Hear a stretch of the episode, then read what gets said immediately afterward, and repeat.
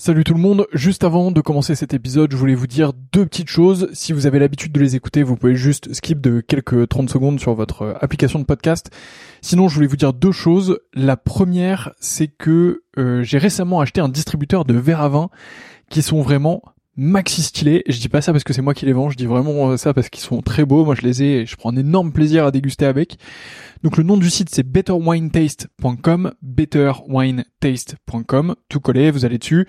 Les verres sont fabriqués en Allemagne, c'est des verres euh, qui sont euh, issus de l'entreprise Eich, euh, donc c'est vraiment très très beau, franchement le, buvant est très fin, les pieds sont magnifiques, je vous les recommande vraiment, c'est un plaisir, il y a toute une gamme, il y a un verre un peu universel pour le rouge, un verre universel pour le blanc, et ensuite il y a des verres qui dépendent un peu plus des régions, Bordeaux, Bourgogne, etc. Enfin ça vous avez l'habitude, c'est vraiment très cool. donc bah si vous commandez dessus, euh, vraiment c'est stylé. Et euh, d'ailleurs, on fait aussi des prix B2B et des offres B2B. Donc si vous êtes vous-même producteur de vin ou si vous travaillez dans le milieu du vin et que vous souhaitez faire des coffrets, que vous souhaitez faire une collection euh, de verres particuliers, que vous souhaitez les faire graver pour votre domaine, votre château, pour recevoir, bah voilà, dites-moi, envoyez-moi un message. c'est une super manière de soutenir ce podcast. Et, et en plus, bah, c'est bénéf pour tout le monde. Donc mon adresse mail, c'est vsurvin.gmail.com vsurvin à gmail.com. Vous m'envoyez un message là-dessus et euh, bah, on fera quelque chose ensemble. Et sinon, bah, betterwinetaste.com et vous avez un code promo POTE euh, qui vous donne droit, je crois, à la livraison gratuite. Donc P-O-T-E-S. Vous avez la livraison gratuite surtout. Donc, euh, bah, c'est plutôt cool euh, pour vous. Deuxième point que je voulais vous dire, donc ça c'était le premier. Deuxième point, et après je vous laisse avec ce podcast, c'est que, euh, bah, comme vous le voyez, je m'investis de plus en plus dans le milieu du vin. J'ai vraiment envie de faire quelque chose dans le domaine, et donc du coup, je voudrais lancer une offre euh, qui consiste à faire votre cave à vin. Euh, donc, bah, si vous êtes dans le milieu du vin ou pas, et c'est un peu plus ou pas d'ailleurs, et que vous souhaitez bah, que je fasse un peu votre cave à vin, que je m'occupe un peu de vous, qu'on définisse un peu vos goûts ensemble, que je vous transmette mes trouvailles et que je vous envoie tout ça. L'objectif c'est de faire un système euh, un peu tout en un qui vous permet de d'avoir euh, bah, tout ce que vous voulez, que ce soit euh, patrimonial pour transmettre ou alors pour vous faire plaisir, pour être avec les copains ou un peu des deux. donc voilà, bah pareil, vous m'envoyez un mail v sur 20 gmail.com. Il n'y a pas encore de site web, donc bah désolé, mais mais en tout cas, bah, vous m'envoyez un mail et on pourra travailler ensemble avec grand plaisir. Donc voilà, vous savez tout. La première chose c'est betterwinetaste.com avec le code promo POTE, vous avez la livraison gratuite et vous allez voir des verres vraiment de fou furieux. Euh, et si vous êtes pro, euh, n'hésitez pas à m'envoyer un mail et on voit ça ensemble. Et euh, bah, de l'autre côté, je serais ravi de m'occuper de vos caves à vin, de vous trouver les meilleurs vins possibles pour ce que vous voulez, de vous faire une belle offre sur mesure et tout ça. Donc, bah, envoyez-moi un message et on fait ça ensemble. Voilà, je vous laisse tranquille. Bonne écoute, à bientôt. Bonjour et bienvenue dans ce nouvel épisode du Winemaker Show. Alors là, on va faire une série d'épisodes, je vous préviens tout de suite, les quatre prochains épisodes sont dédiés à Tavel. Alors certains d'entre vous connaissent certainement Tavel, mais moi je connaissais pas du tout au moment d'y aller et j'ai été complètement surpris euh, parce que j'y ai trouvé. Déjà l'appellation n'est pas super grande mais elle est très très jolie, ça fait à peu près 1000 hectares et c'est très beau et je l'ai découvert avec quatre personnes qui m'ont vraiment euh, fait découvrir l'appellation euh, comme il faut. Et donc bah, pour ce premier épisode, je vous propose de rencontrer Richard Mabi, euh, qui est à la tête du domaine Mabi.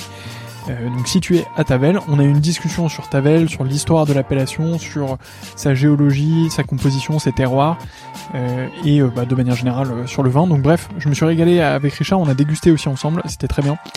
donc voilà, je vous souhaite une très bonne écoute.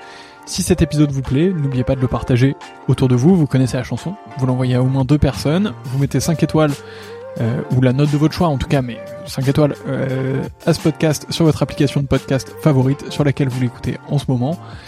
Je vous dis à dans deux semaines, bonne écoute, salut. Bonjour Richard. Bonjour. Merci beaucoup de nous accueillir ici euh, à ton domaine. c'est un plaisir. Pour moi, c'est la première fois que, que je viens à Tavel, et c'est une des premières fois que je viens dans le Rhône, même si on va revenir sur la géographie dont on parlait tout à l'heure. Mais avant tout, est-ce que tu peux commencer par te présenter?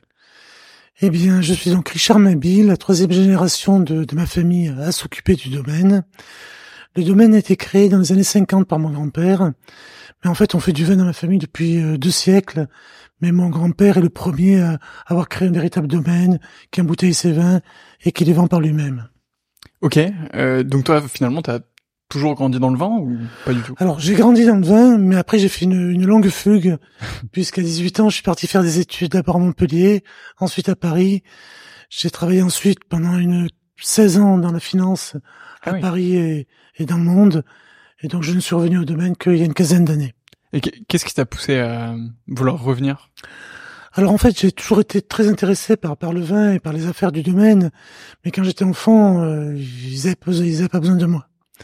En fait, euh, mon grand-père travaillait avec ses frères, avec son fils, avec ses ses gendres, et il n'y a pas vraiment de place pour moi. Et puis ensuite, euh, par la suite, mon grand-père a coupé le, le domaine en plusieurs morceaux pour qu'il y ait un morceau pour chacun de ses enfants, et mon père s'est retrouvé seul. Et c'est quand il a voulu prendre sa retraite que je me suis dit, je peux pas laisser vendre le domaine, il faut que je revienne. Donc c'était en 2005. Et donc toi, t'a- t'avais euh, baigné dedans en, en étant enfant, mais euh, euh, mais t'en étais quand même un, un peu parti. Comment ça t'a Enfin, qu'est-ce qui s'est passé quand t'es arrivé? Que, Comment tu l'as ressenti? Alors en fait, je m'étais toujours préparé à revenir au domaine. Je savais qu'un jour je reprendrais ce, ce domaine. Donc en fait, euh, quand je vivais à Paris, je participais à tous les clubs de dégustation qu'il y avait à l'époque sur Paris. Je goûtais beaucoup de vin, j'en achetais beaucoup, je lisais beaucoup. J'ai suivi des formations à, à l'université du vin à Suze-Larousse. Donc je me sentais assez prêt à reprendre le domaine. Enfin, je me sentais prêt, mais avec un mieux du travail. C'est vrai? Alors du, coup, raconte-nous. Donc, euh, euh, t'arrives en 2005. Qu'est-ce que tu te dis euh, à ce moment-là? Enfin, c'est c'est un changement de vie déjà qui est important quand même. Oui. Alors, moi, je dis, mon père vendait, vendait bien ses vins à l'époque, faisait de, de jolis vins, mais je trouvais que ça manquait d'ambition. Moi, ce qui m'a toujours euh, impressionné à Tavel et l'Irak, puisque les deux appellations sont voisines et que nous avons des parcelles sur les deux vignes, c'est que nous avons un terroir extraordinaire. Pour moi, c'est un des plus beaux terroirs au monde. Et je trouve qu'il faut, sur ce terroir-là, avoir l'ambition de faire euh, un des plus beaux vins du monde. Donc, c'est ce que nous avons essayé de faire depuis que j'ai repris le domaine en investissant beaucoup dans, à la fois dans, dans notre patrimoine végétal, dans nos vignes, dans les outils de travail de la vigne et dans les outils de vinification pour pouvoir faire les meilleurs vins possibles. Hmm. Alors je- justement, euh, est-ce que tu peux nous parler un petit peu de, de l'appellation de manière générale, du type de vin qu'on fait ici, des cépages aussi? Moi, je t'avoue que je suis un, un grand débutant euh, de, de Tavel de manière générale, euh, donc je suis preneur que tu nous en dises un peu plus euh, dessus. Alors Tavel est une des plus anciennes appellations françaises, puisque ça a été une des premières appellations à être euh, promulguée en 1936 lors de la création de l'INAO. Mais euh, en fait, l'histoire des vins à Tavel euh, est bien antérieure. En fait, on retrouve des traces de dégustation de Tavel à la cour des papes, donc au XIVe siècle, dans différentes cours européennes. Donc le vin de Tavel était déjà très connu à cette époque-là. Le Tavel, à l'époque, n'était pas forcément un vin qui se voulait être un rosé. Mais il était- comme il était fait sur des terroirs historiques de Tavel qui sont plutôt sablonneux, on, produisait des vins rouges qui étaient assez légers en couleur. Et je pense qu'au fil du temps, on a commencé à présenter ça comme des vins rosés, notamment en 1936, quand il a fallu faire entrer le, chaque vin dans des cases. On a dit, ok, bon, c'est pas, c'est pas un rouge, c'est pas un blanc, on va appeler ça un rosé. Donc depuis 1936, on revendique ce terme de rosé, alors qu'avant c'est simplement des, des vins de Tavel. Entendu. Et euh, en, en termes de, de cépage, justement, qu'est-ce que vous avez euh, Alors, euh, en termes de cépage, on est, comme le voisin Châteauneuf-du-Pape, on cultive un grand nombre de cépages. Je crois qu'on en a neuf qui sont autorisés sur Tavel. Le cépage principal est le grenache, Ok. aussi bien en blanc, en rouge gris. On a aussi beaucoup de cinsault, et puis ensuite du, syrah, du mourvèdre, et puis plusieurs cépages blancs comme le bourboulinque, le picpoul, la clairette. On a également un petit peu de carignan. Je dirais que les deux cépages principaux sont grenache et cinsault. Deux cépages qui sont intéressants pour du rosé parce qu'ils apportent beaucoup de fruits et qui sont assez complémentaires puisque le grenache apporte beaucoup de rondeur et le, le, si- le cinsault, pardon, apporte beaucoup de fraîcheur. Hmm. Ouais, c'est clair. Donc du coup, essentiellement des vins d'assemblage, je suppose, dans la tradition. Oui, oui, oui. Tous les vins de Tavel sont des vins d'assemblage. Ok. Toujours plusieurs cépages. Et co- comment tu fais euh, Moi, c'est en fait ce qui m'intrigue un peu sur euh, sur Tavel, c'est que et, et je pense aussi sur les vins que tu peux faire, c'est que c'est une appellation qui a une grande histoire que tu mentionnes, mais pour autant que je trouve, mais peut-être parce que je suis néophyte, mais que je trouve pas extrêmement répandu ou connu, en tout cas. donc Comment est-ce que tu vois ce défi? Comment est-ce que tu vois aussi euh, la commercialisation de ces vins? Enfin, euh, hmm. quand tu dis euh, je fais du Tavel, est-ce que est-ce que t'as un écho? Est-ce que les gens se disent mais attends c'est ouf Comment tu vois un peu tout ça? D'accord. Alors en fait, comme je disais tout à l'heure, Tavel a effectivement une longue histoire. Si on remonte 30 ou 40 ans en arrière, enfin même 20 ans en arrière, 25 ans, il y a 25 ans, on était considéré comme le roi des rosés, le premier rosé de France, etc. Ah on était vraiment le, le, le, rosé le plus connu et le, celui qui se vendait le mieux. Et puis une vingtaine d'années, les Provençaux se sont lancés à corps mmh. perdu dans la production de vin rosé et ont imposé un nouveau style avec euh, des rosés qui étaient assez légers en couleur, assez légers en alcool euh, et en concentration tannique également. Donc ils ont imposé un nouveau style de rosé qui s'est très bien vendu aussi parce qu'il avait une force de frappe très différente de celle de Tavel. Tavel, c'est 1000 hectares, ce qui est minuscule comme appellation. Euh, titre d'exemple, les rosés de Provence, je pense qu'aujourd'hui, ils ont entre 25 000 et 30 000 hectares consacrés à la production de vin rosé. Donc effectivement, lorsqu'ils veulent faire imposer un nouveau style sur le marché, lorsqu'ils veulent le faire connaître, communiquer là-dessus, ils ont des moyens que qui sont inabordables pour Tavel. Mmh Donc ils ont imposé ce nouveau style. Euh, ce style a été copié par de nombreux autres producteurs de, de vin rosé en France et ça a eu beaucoup de succès. Du coup, Tavel est un peu tombé dans les oubliettes et, n'était connu plus que par une poignée d'amateurs. Alors je dirais quand même que en France, même la plupart des restaurants gastronomiques gardaient quand même un Tavel à leur carte hein, et les amateurs continuaient à boire du Tavel. Mais c'est vrai qu'on n'était plus le rosé à la mode. Heureusement, Tavel était aussi très connu à l'export. En fait, si vous prenez euh, n'importe quel livre sur le vin euh, dans le dans, le monde entier, il parlera de Tavel et il évoquera notamment le fameux slogan Tavel premier rosé de France, euh, qui, qui, a été connu et admis dans le monde entier.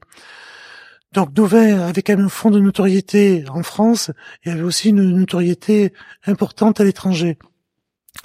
Donc les vins de Tavel sont toujours assez bien vendus, même si, depuis 20 ans c'était pas le rosé à la mode. Après, euh, je trouve que depuis 5-6 ans, il y a un regain d'intérêt pour les vins de Tavel et les rosés de terroir en général. Parce qu'en suivant l'exemple des, rosés de Provence, beaucoup de producteurs sont faits, sont mis à, faire du rosé, des rosés le plus clair possible et qui manquaient parfois de personnalité.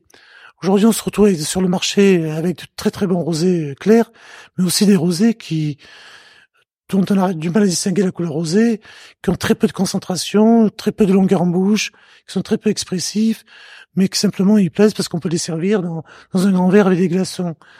Donc les gens, on en, je, enfin nous, ce qu'on constate, c'est un peu une désaffection de, certains consommateurs mmh. pour ces rosés qui ont de moins en moins de personnalité et une recherche de rosés qui ont plus de, de caractère. Euh, par exemple, il y a une association qui a été créée un peu sous l'égide de Tavel, mais d'autres euh, d'autres appellations il y a quelques années, qui s'appelle les Rosés de Terroir, et qui, qui, marche très très fort, qui réunit des, producteurs de rosés de terroir du monde entier. Et vraiment, ce sont des rosés qui ont de la personnalité, des rosés de gastronomie, des rosés de garde, qui ont autre chose à dire que certains rosés trop clairs et, mmh. et trop banals.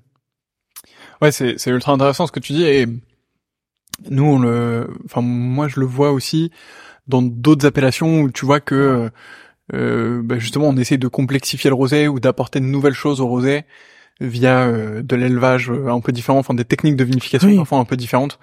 Euh, D'ailleurs, toi, en, en, termes de vinification, euh, comment ça marche? Alors voilà, je, pour rebondir sur ce que tu dis, effectivement, le, rosé n'a pas vocation à être simplement un, un, vin de piscine qui se boit avec des glaçons dans des grands verres. On peut faire de véritables euh, de, de, de, grands vins euh, rosés. Alors pour ce faire, il faut vraiment extraire. Bon, il faut avoir un joli terroir, ce que nous avons la chance d'avoir à Tavel, mais aussi il faut mettre en place des techniques de vinification qui permettent de vraiment de, de, tirer tous les arômes que l'on peut obtenir d'un grain de raisin. Alors, il y a quelque chose auquel nous sommes très attachés à Tavel, c'est que nos rosés sont des rosés de macération. C'est-à-dire que lorsque nous récoltons le raisin, nous le faisons, nous faisons macérer les grains entiers. alors que beaucoup de producteurs de rosés, pour faire des rosés très clairs, pressent les grains dès qu'ils arrivent en cave. Donc ce faisant, ils éliminent la peau du raisin, qui pourtant contient autant d'arômes que la pulpe du raisin. Donc nous, à Tavel, on tient à faire macérer l'ensemble, donc à garder pulpe et peau pour vraiment avoir les vins les plus aromatiques possibles.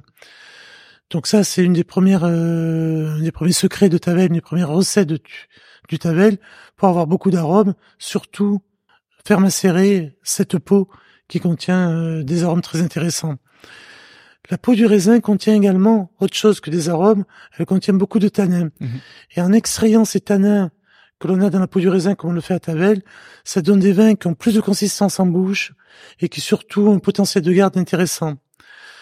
Euh, aujourd'hui, vous avez des Tavel qui peuvent vieillir 10 ans, 20 ans, ah et qui en plus en vieillissant développent une palette aromatique complètement différente, qui peut également donner des accords et vins extrêmement intéressants. Incroyable. Euh, c'est clair que ça, enfin ça ouvre le champ des possibles en tout cas avec. Euh, tout à fait. Nous aujourd'hui on retourne, on travaille avec beaucoup de, de restaurants gastronomiques, de restaurants étoilés qui font des accords vins extraordinaires avec le Tavel, des accords vins qu'on peut pas faire avec des rosés trop légers. Mm, c'est clair. Euh, alors me dis pas tout de suite les accords et vins parce qu'on va déguster dans, dans quelques minutes et comme ça je vais je te dirai euh, ce que ce que j'aurais eu envie de manger euh, avec en même temps.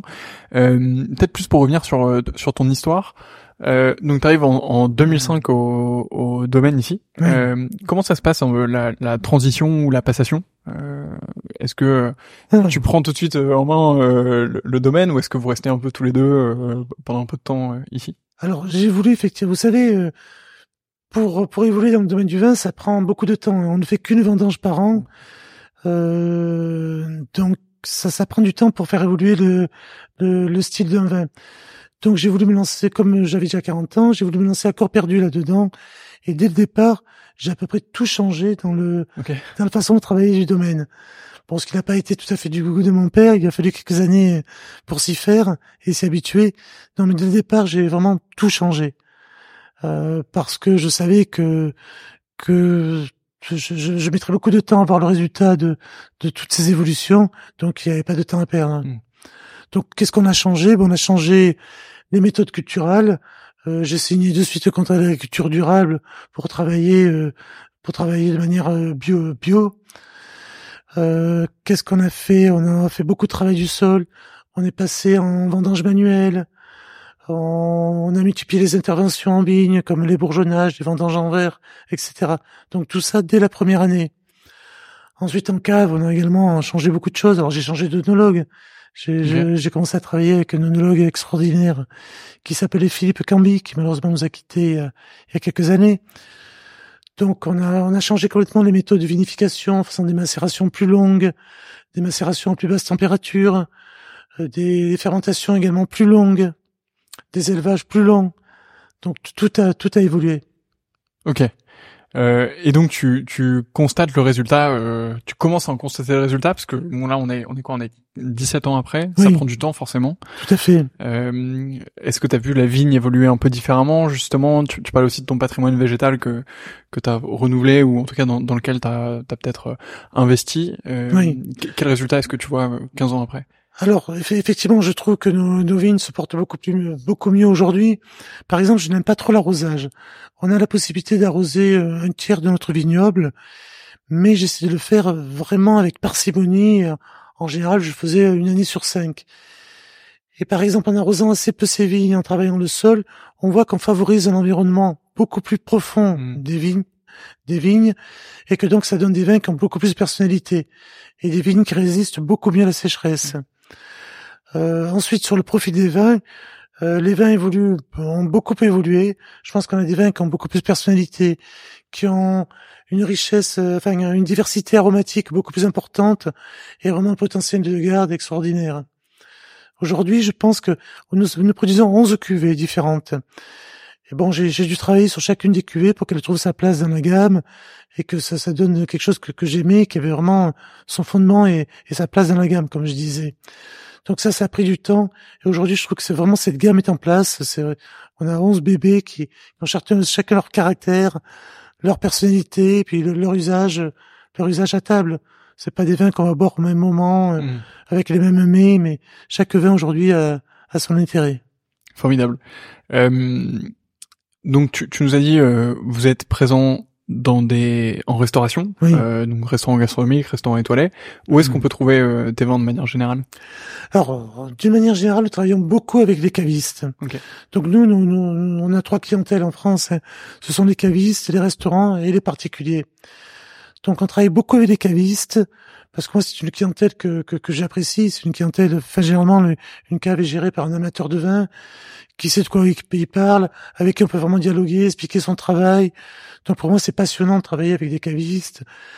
Alors que des fois, dans certains restaurants, vous n'avez pas de sommelier, vous n'avez pas d'interlocuteur qui connaît bien le vin. Donc le, la restauration, c'est parfois un peu frustrant pour nous. Même s'il y a effectivement de très bons sommeliers, de très bons restaurants endroits, ouais, ouais. avec qui on travaille de plus en plus.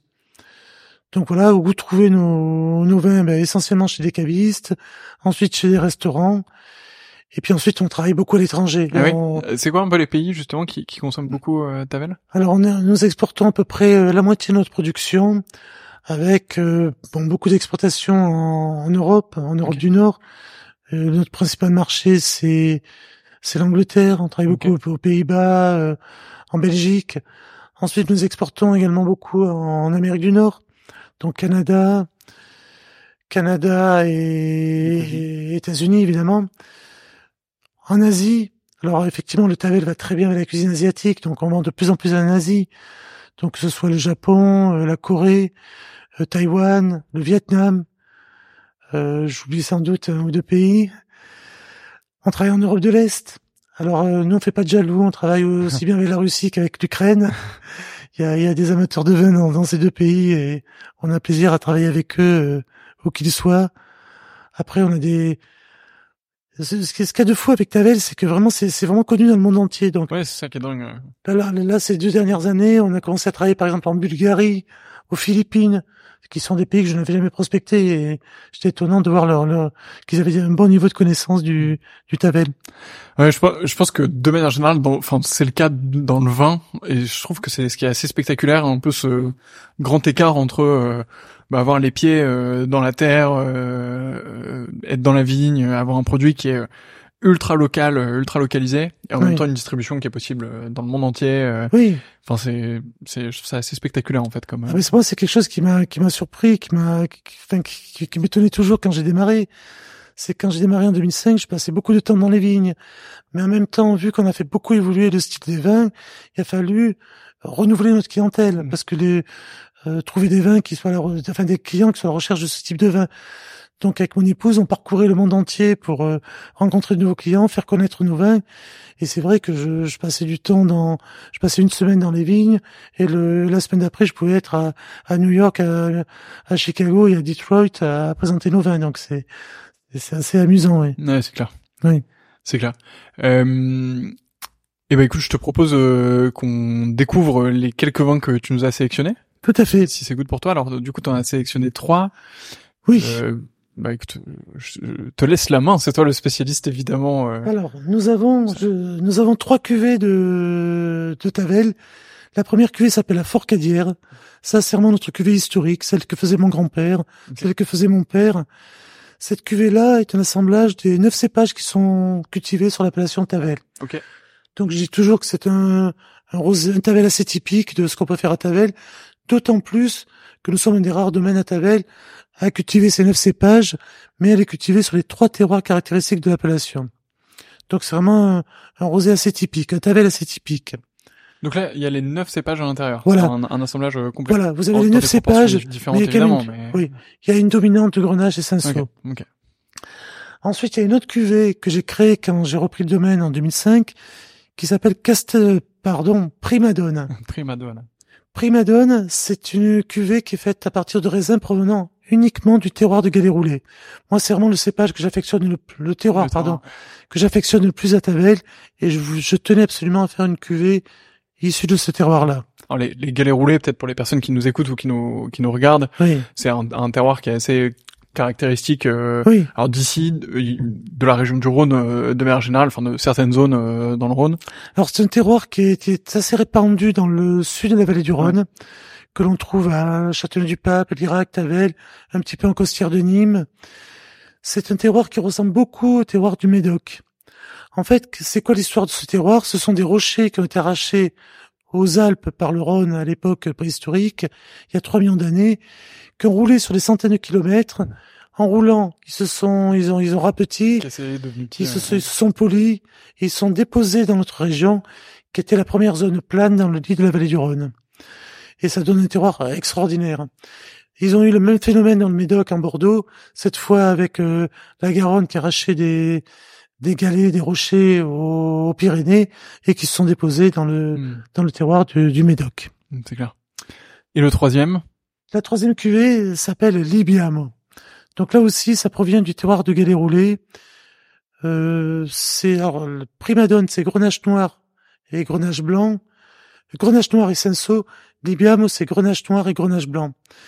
Et sur cette cuvée-là, on a un élevage en, en fût, plus exactement en demi-muit des fûts de 500 litres, alors que les deux autres sont élevés en cuve. Ok. Euh, moi, j'ai une, une, question pour toi euh, qui est évidemment euh, un peu un peu bête ou un peu naïve, mais euh, les les vins que tu fais ont des noms qui sont un petit peu à consonance italienne. Enfin, je, crois qu'il y a Prima Donna, etc. pourquoi avoir choisi ces, ces noms de cuvée alors en fait, c'est pas la, la, consonance italienne que je recherchais, même si je suis d'origine italienne, ah, que et que j'aime beaucoup l'Italie. Donc ça, aurait pu être cette recherche-là. Non, en fait, j'avais deux passions depuis que je suis enfant. J'ai deux passions, c'est le vin et l'opéra. Donc ah, tous ces noms que j'ai donnés aux cuvées que j'ai créés sont issus de, de l'univers de l'opéra. Vous avez des titres d'air d'opéra comme Casta Diva ou Nessun Dorma. Vous avez des styles d'opéra comme Bel Canto. Primadone, c'est bon, c'est la, c'est la, la, la, chanteuse principale d'un de, opéra. Et Libium, comme on a dégusté tout à l'heure, c'est effectivement le titre d'un d'opéra également. Écoute, si, si j'allais un petit peu plus à l'opéra, j'aurais eu euh, euh, une meilleure question. mais, euh, j'ai prévu d'y aller davantage là au deuxième semestre. Je vais, je vais en voir deux assez prochainement. Voilà, mais vous en saurez plus sur ces airs d'opéra. Alors, nous allons commencer par goûter Forcadière. Ça roule. Donc la cuvée historique du domaine. Mhm. Merci beaucoup. Est-ce que Marine, tu pourrais nous, annoncer le crachoir Donc euh, Forcadière. Donc ce nom-là vient du nom de la première euh, vigne qu'avait acheté mon grand-père euh, dans les années 50. Assemblage de neuf cépages, comme je disais, avec une dominante, comme souvent en Tavel, de Grenache et de Cinsault. Donc là, on est vraiment sur euh, des arômes de fruits frais, des arômes de, de fruits rouges, de, de, de fraises, de, framboises, de, groseilles. Et en, bouche, vous avez une certaine concentration, beaucoup plus de concentration que sur des rosés de Provence, par exemple. Et puis vous avez surtout la longueur en bouche qui est caractéristique des vins de Tavel. C'est-à-dire que le vin reste en bouche de longues secondes après que vous l'ayez goûté.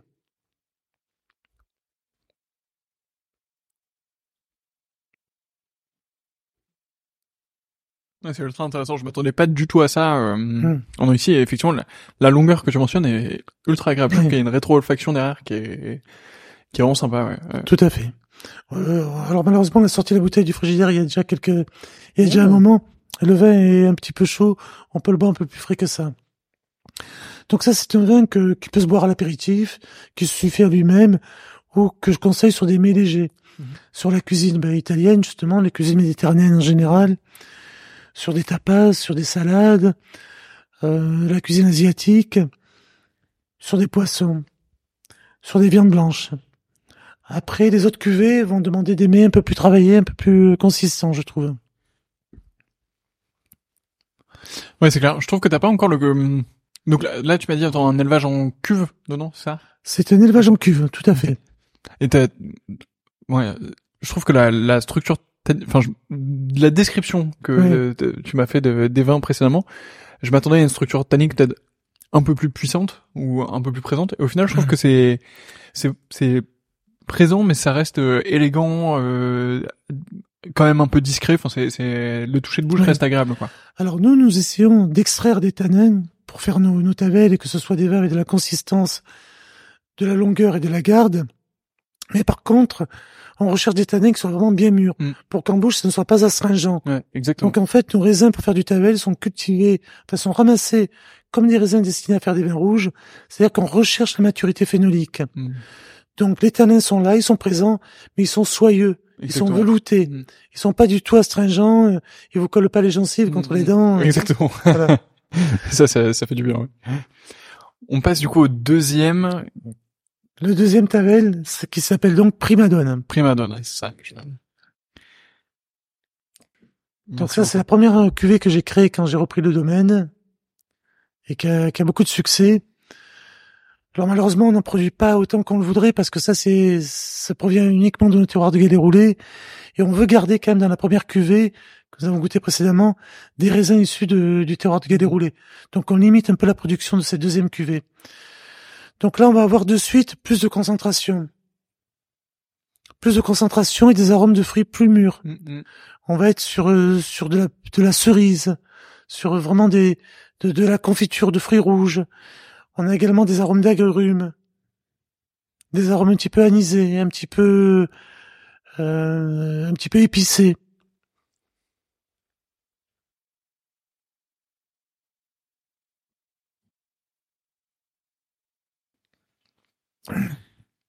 On a plus de tout en fait sur cette cuvée. On a une plus grande euh, une plus grande concentration en bouche. C'est un vin vraiment qui remplit la bouche dans toute sa largeur et qui est également long en bouche. Donc ça, pour moi, ça peut se boire par lui-même euh, pour, pour le plaisir, mais on, mais on peut faire des accords vins extraordinaires. Ça va très bien avec toutes les volailles, avec euh, avec des viandes rouges comme le Mhm. comme le comme le veau. Euh, ça va très bien avec des une poissons. ça. Ouais. Ça va avec un ossobuco, en- avec un tagine, on peut le, on peut le tester vraiment beaucoup de choses. Ouais, c'est vrai que je te, je te rejoins. En tout cas, ça me donne faim. ça, c'est, sûr. Et euh, ouais, je te, je te rejoins complètement sur les accords. Moi, je trouve qu'il y a une, une note euh, un peu euh, épicée, poivrée aussi euh, dedans. Je sais pas si tu le ressens. euh, Tout à fait, ça, mais euh, tout à fait. Alors, note épicée poivrée, on l'a souvent sur, euh, sur le tavel.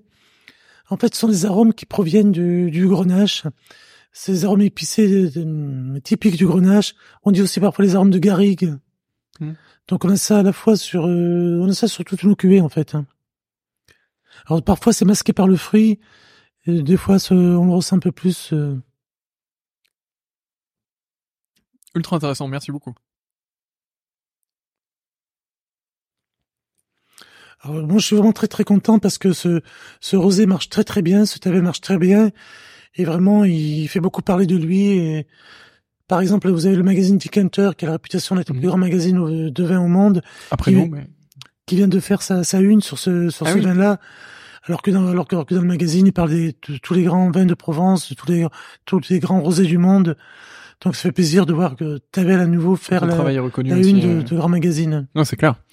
C'est clair. Bah effectivement, ouais, si euh, si vous cherchez à découvrir les, les vins de Tavel, euh, venez. euh, déjà, si vous écoutez ce podcast, c'est que vous êtes curieux, donc euh, découvrez les vins de Tavel si euh, si vous les connaissez pas. Et d'ailleurs, on peut venir ici. euh, Tout à fait. Un, un peu plus tôt là, on a on a croisé des personnes qui, Oui. qui dégustaient.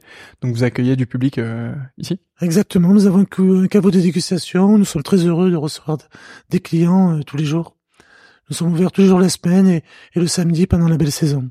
Magnifique. Et ben alors, euh, vous savez où venir. De toute façon, les liens sont évidemment dans la description et euh, que ce soit dans la description de la vidéo ou dans la description du podcast. Donc venez ici.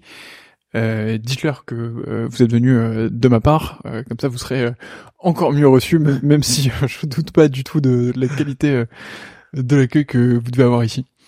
Et donc du coup on passe sur le Et troisième. voilà, on va goûter le troisième Tavel. Alors lui, je vous préviens un petit peu, c'est un, c'est un peu un ovni. hein. C'est un Tavel très très original, donc il s'appelle Libiam.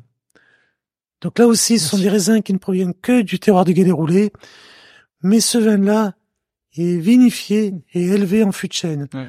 Donc c'est assez rare de trouver des, des vins rosés qui sont vinifiés en fût.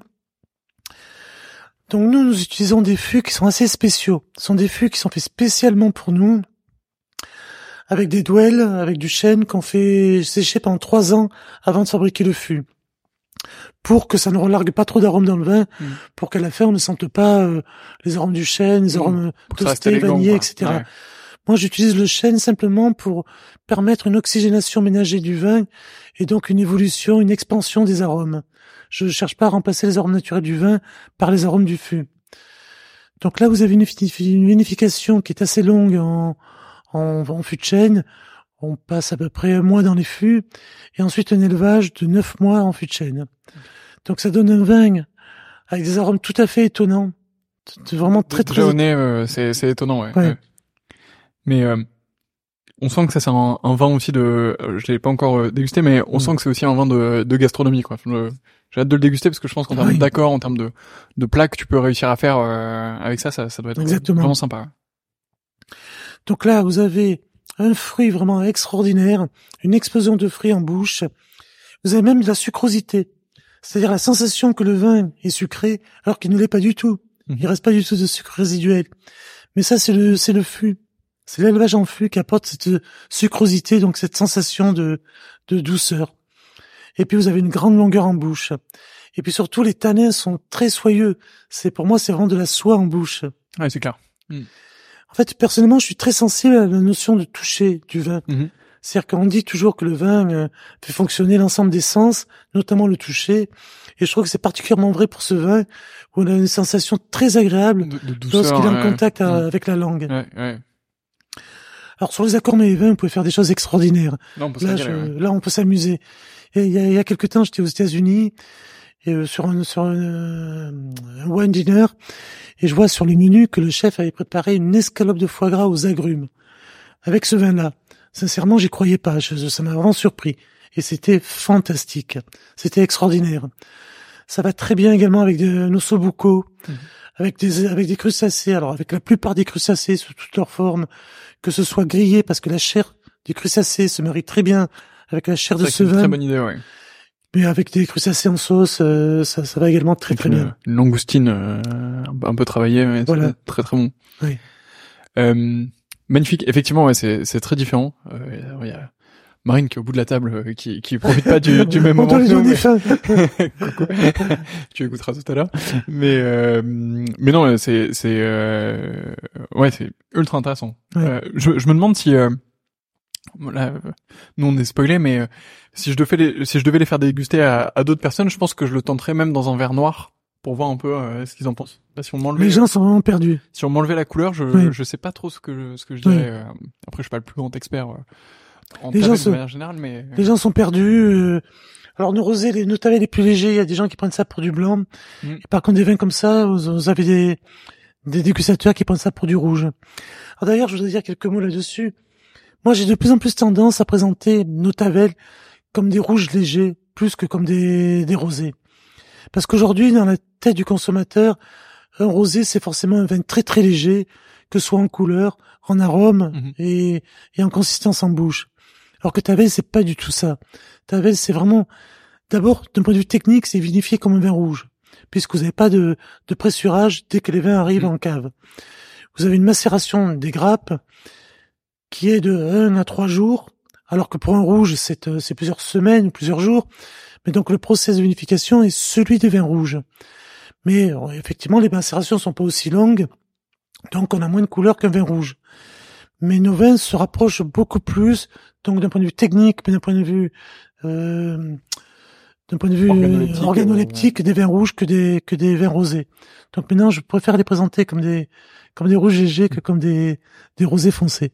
C'est un, un détail qui fait parfois la différence aussi, euh, je pense, dans, dans l'esprit du consommateur qui a euh, bah, justement euh, qui cherche peut-être des choses différentes euh, aussi hmm. donc, donc clairement. Qu'est-ce qu'il faut te souhaiter du coup pour pour la suite? Donc là ça fait ça fait 15 ans que tu es ici que tu développes l'entreprise la gamme. Qu'est-ce qu'il faut te souhaiter et qu'est-ce qu'il faut souhaiter au, au domaine Mabi? Alors déjà, ben, une belle récolte pour cette année. Ça, part bien, non? Ça part bien, oui. Ça fait depuis 2016, on n'a pas une récolte normale. Tous les ans, on a un, un aléa climatique ou un autre qui nous fait perdre une partie de la récolte. Et ça, c'est vraiment extrêmement frustrant, euh, surtout quand on travaille toute l'année pour produire de beaux raisins et, qu'on en perd la moitié euh, pendant l'été qui précède la récolte. C'est vraiment très frustrant.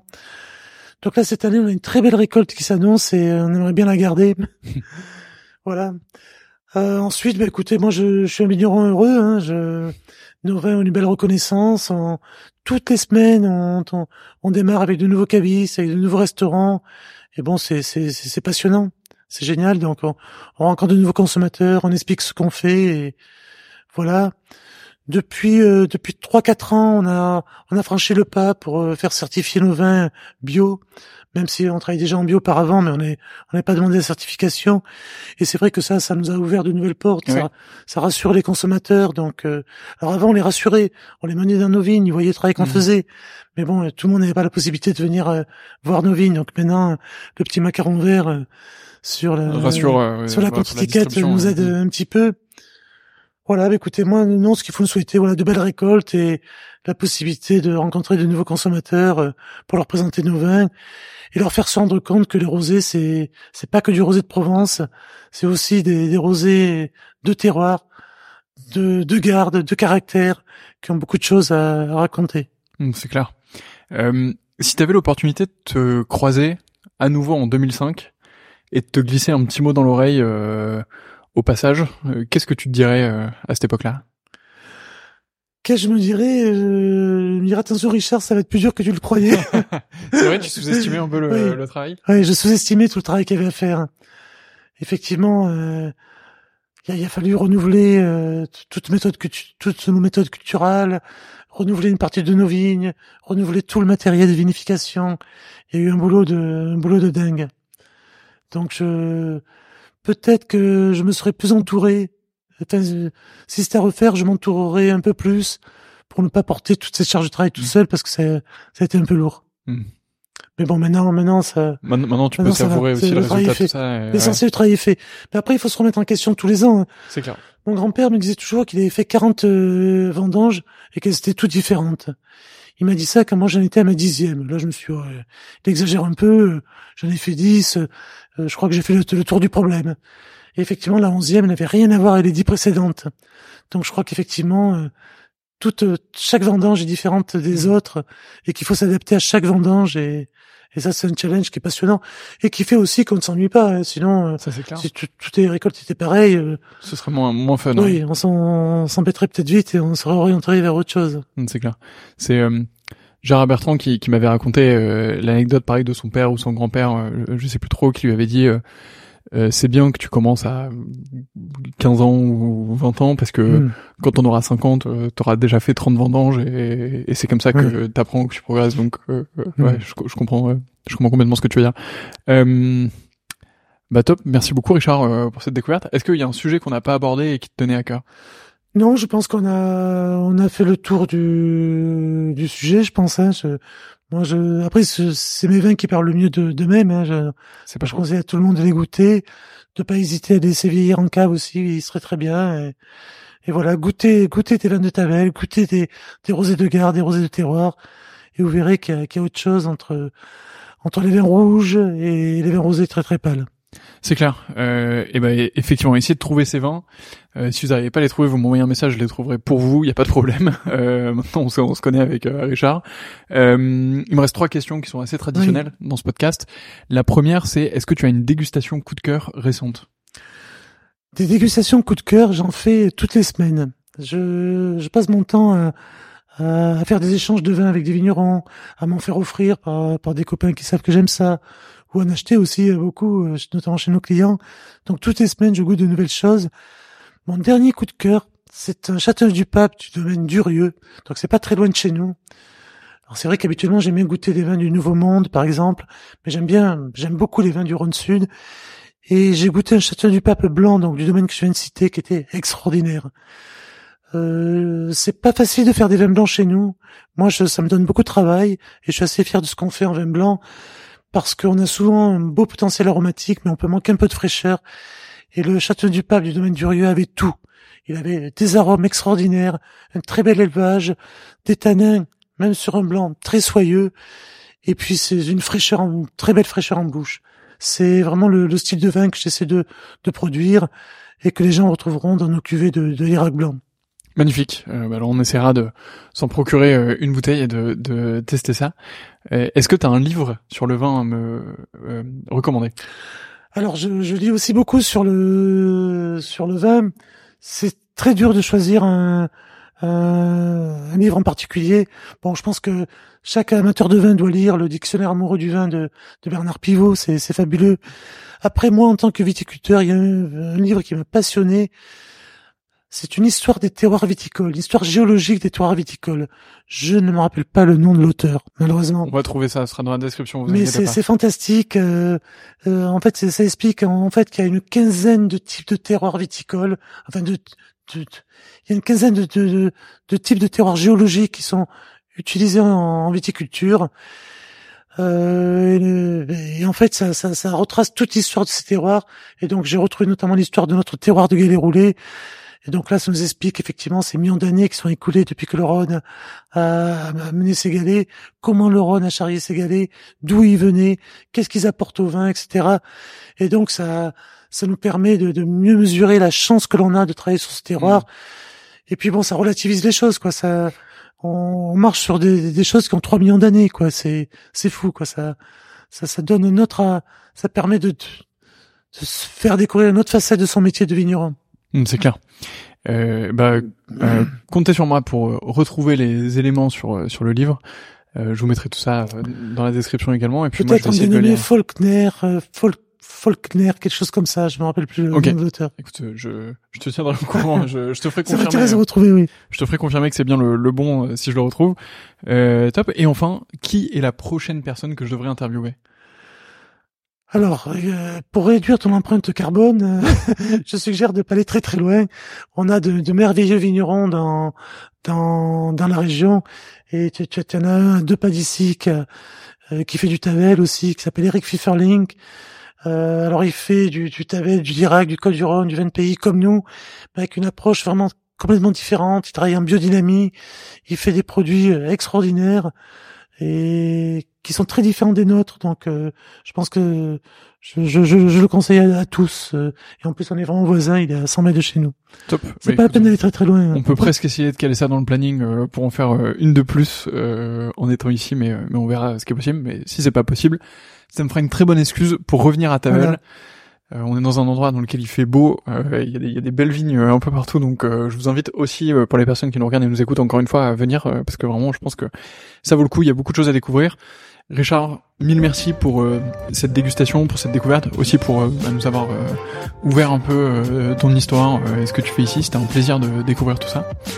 et, et bah, je te souhaite le meilleur pour tous les défis encore que tu as relevés pour la suite.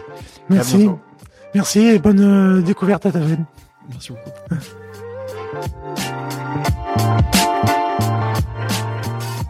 Et voilà, c'est déjà la fin du Winemaker Show, en tout cas de cet épisode, puisque rassurez-vous, je reviens dans deux semaines.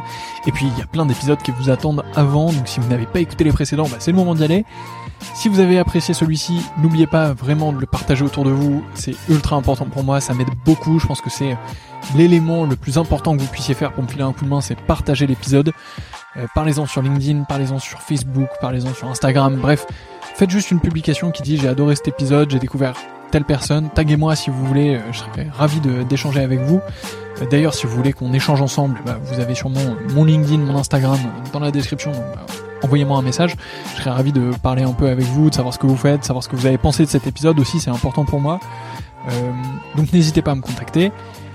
Je vous souhaite le meilleur. On se dit à dans deux semaines avec un nouvel épisode du Winemaker Show. Et à très bientôt. Salut.